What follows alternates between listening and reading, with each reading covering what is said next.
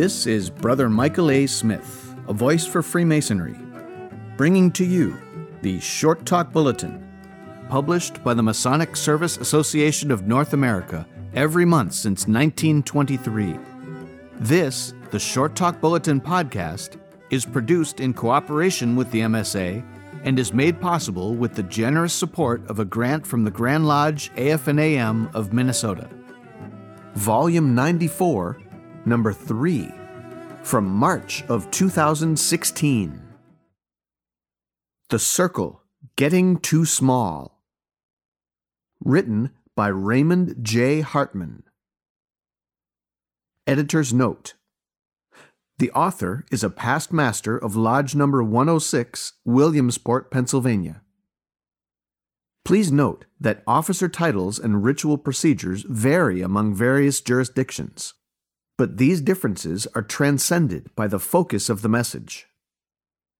This article was written as a part of the Grand Lodge of Pennsylvania's Academy of Masonic Knowledge. I'm a bit older now, but still appreciate being able to attend a Masonic degree service where a brother is being raised to the sublime degree of a Master Mason.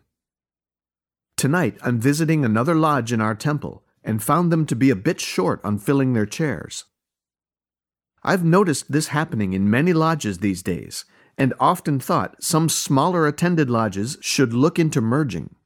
But the members who do attend regularly love their lodge, and their loyalty to it may prevent them from giving it serious consideration.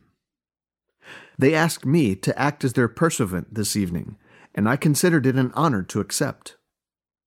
It's an easy position to fill and guarantees a front row seat.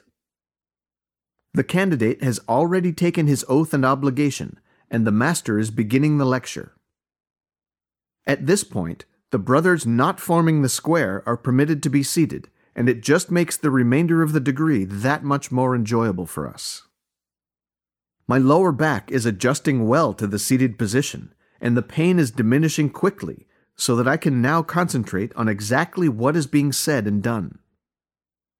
Like many of the brethren, I enjoy exercising my memory and following along with the ritual work as it is spoken by the Master. As the Master progresses through the lecture, I start looking along the sidelines and notice so many more seats filled with brethren than I thought were here. When did they arrive? What difference does it make so long as they're here?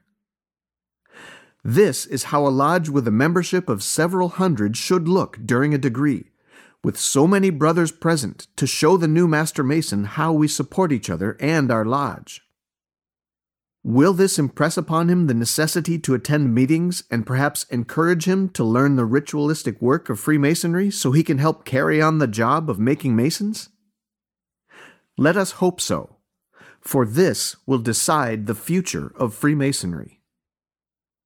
As I scan the faces of those brethren on the sidelines, I'm startled to see both of my recommenders, Joe and Carl, sitting there with their approving smiles. A short distance away are several of the past masters of the first lodge I belonged to. Men who all taught me so much over the years, so that I could eventually be made master in the lodge. At that time, it was required to do all three degrees before you would be considered to advance to master. Many of these men spent afternoons and evenings after work and mornings and afternoons on the weekends to teach me the degree work, which could only be obtained mouth to ear, as nothing was written. As each notices me, I smile and give them a nod to show how grateful I still am they had the patience to instruct me. In the middle of my blissful remembrances, I heard the master assemble the craft and realized I was daydreaming of much earlier times in my Masonic journey. I clearly remember being raised and seeing the faces and making eye contact with those brethren who marched past me and were witnesses to my raising. Shouldn't every new Master Mason have these wonderful memories of that most precious moment in their lives? After realizing how small the circle has become at many third degree rituals, I have decided that I will attend as many Masonic raisings as I can in my district, so that no future brother will ever remember having a brother trip on his feet because the circle was passing by too closely.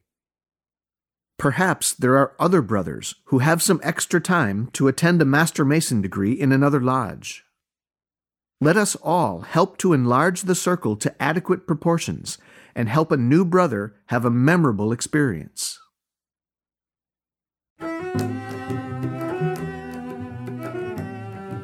This is Brother Michael A. Smith, a voice for Freemasonry, and this has been the Short Talk Bulletin Podcast produced in cooperation with the Masonic Service Association of North America for the purpose of providing a common stock of vetted Masonic information to all of the constituent lodges of all of the member jurisdictions, and is made possible through a generous grant from the Grand Lodge AF&AM of Minnesota, who have been engaging and inspiring good men who believe in a supreme being to live according to the Masonic tenets of brotherhood